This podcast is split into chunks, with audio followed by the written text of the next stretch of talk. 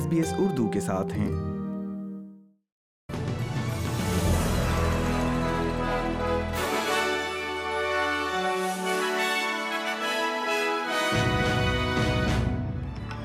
السلام علیکم۔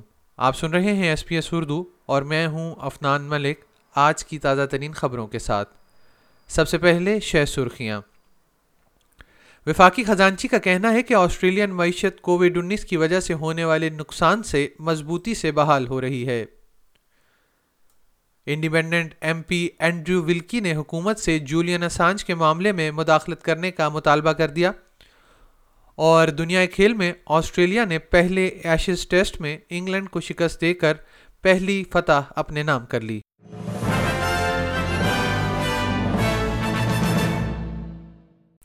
اور اب خبریں تفصیل کے ساتھ۔ وفاقی خزانچی جارج فریڈنبرگ کا کہنا ہے کہ آسٹریلین معیشت کووڈ انیس سے ہونے والے نقصان سے اب مضبوطی سے بحال ہو رہی ہے۔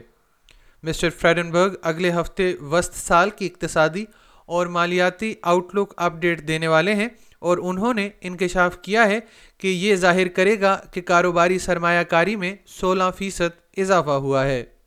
مسٹر فریڈنبرگ کا کہنا ہے کہ ایک دہائی قبل کانکنی میں تیزی کے بعد یہ سب سے مضبوط سطح ہے، جبکہ غیر کانکنی کی سرمایہ کاری دو سو بلین ڈالر کی ریکارڈ بلندی تک پہنچ جائے گی۔ مسٹر فرائڈنبرگ ریاستوں اور ٹیریٹریز پر زور دے رہے ہیں کہ وہ اومیکرون قسم کے ابھرنے کے باوجود اپنی سرحدوں اور معیشتوں کو دوبارہ کھولنے کے راستے پر قائم رہیں۔ وفاقی آزاد رکن پارلیمنٹ اینڈریو ول کی حکومت سے مطالبہ کر رہے ہیں کہ وہ امریکہ اور برطانیہ سے وکی لیکس کے بانی جولین اسانج کو رہا کرنے کی اجازت دیں۔ برطانیہ کی ہائی کورٹ نے فیصلہ دیا ہے کہ اسانج کو عراق اور افغانستان کی جنگوں سے متعلق لاکھوں خفیہ دستاویزات کی اشاعت پر جاسوسی کے الزامات کا جواب دینے کے لیے امریکہ کے حوالے کیا جا سکتا ہے۔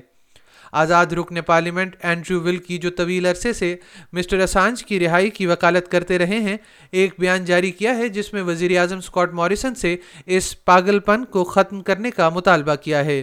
ان کا کہنا ہے کہ پچاس سالہ اسانج ہیرو ہے ولن نہیں، اور یہ کہ صحافت کوئی جرم نہیں ہے۔ اسانج اب بھی برطانیہ کی بیل مارش جیل میں زیر حراست ہیں، جہاں وہ دو ہزار انیس سے قید ہیں۔ اسانج کے وکلا نے کہا ہے کہ وہ اس فیصلے کو برطانیہ کی سپریم کورٹ میں ایک اور اپیل کے ساتھ چیلنج کرنے کا ارادہ رکھتے ہیں۔ اور دریاسنا کھیل کے میدان میں کرکٹ آسٹریلیا نے تصدیق کی ہے کہ ایشز کا پانچواں ٹیسٹ ہوبارٹ کے بیلریو اوول میں کھیلا جائے گا۔ ایشز سیریز کے فائنل کو پرتھ سے تسمانیہ منتقل کر دیا گیا ہے کیونکہ ویسٹرن آسٹریلیا کے کورونا وائرس بارڈر کنٹرولز اب تک لاگو ہیں، جبکہ یہ تسمانیہ میں میچ کھیلا جائے گا۔ یہ تسمانیہ میں کھیلا جانے والا پہلا ایشز کھیل ہوگا اور چودہ جنوری سے شروع ہونے والے ڈے اینڈ نائٹ ٹیسٹ کے طور پر منعقد کیا جائے گا۔ کرکٹ آسٹریلیا کے چیف ایگزیکٹو نک ہاکلے کا کہنا ہے کہ یہ تسمانیہ میں منعقد ہونے والا اب تک کا سب سے بڑا کھیلوں کا ایونٹ ہوگا اور توقع ہے کہ یہ ایک تاریخی موقع ہوگا۔ دوسری جانب، آسٹریلیا نے پہلے ٹیسٹ میں انگلینڈ کو نو وکٹوں سے شکست دے کر پہلی فتح اپنے نام کر لی ہے۔ اس کے ساتھ ہی آج کا خبرنامہ ختم ہوا۔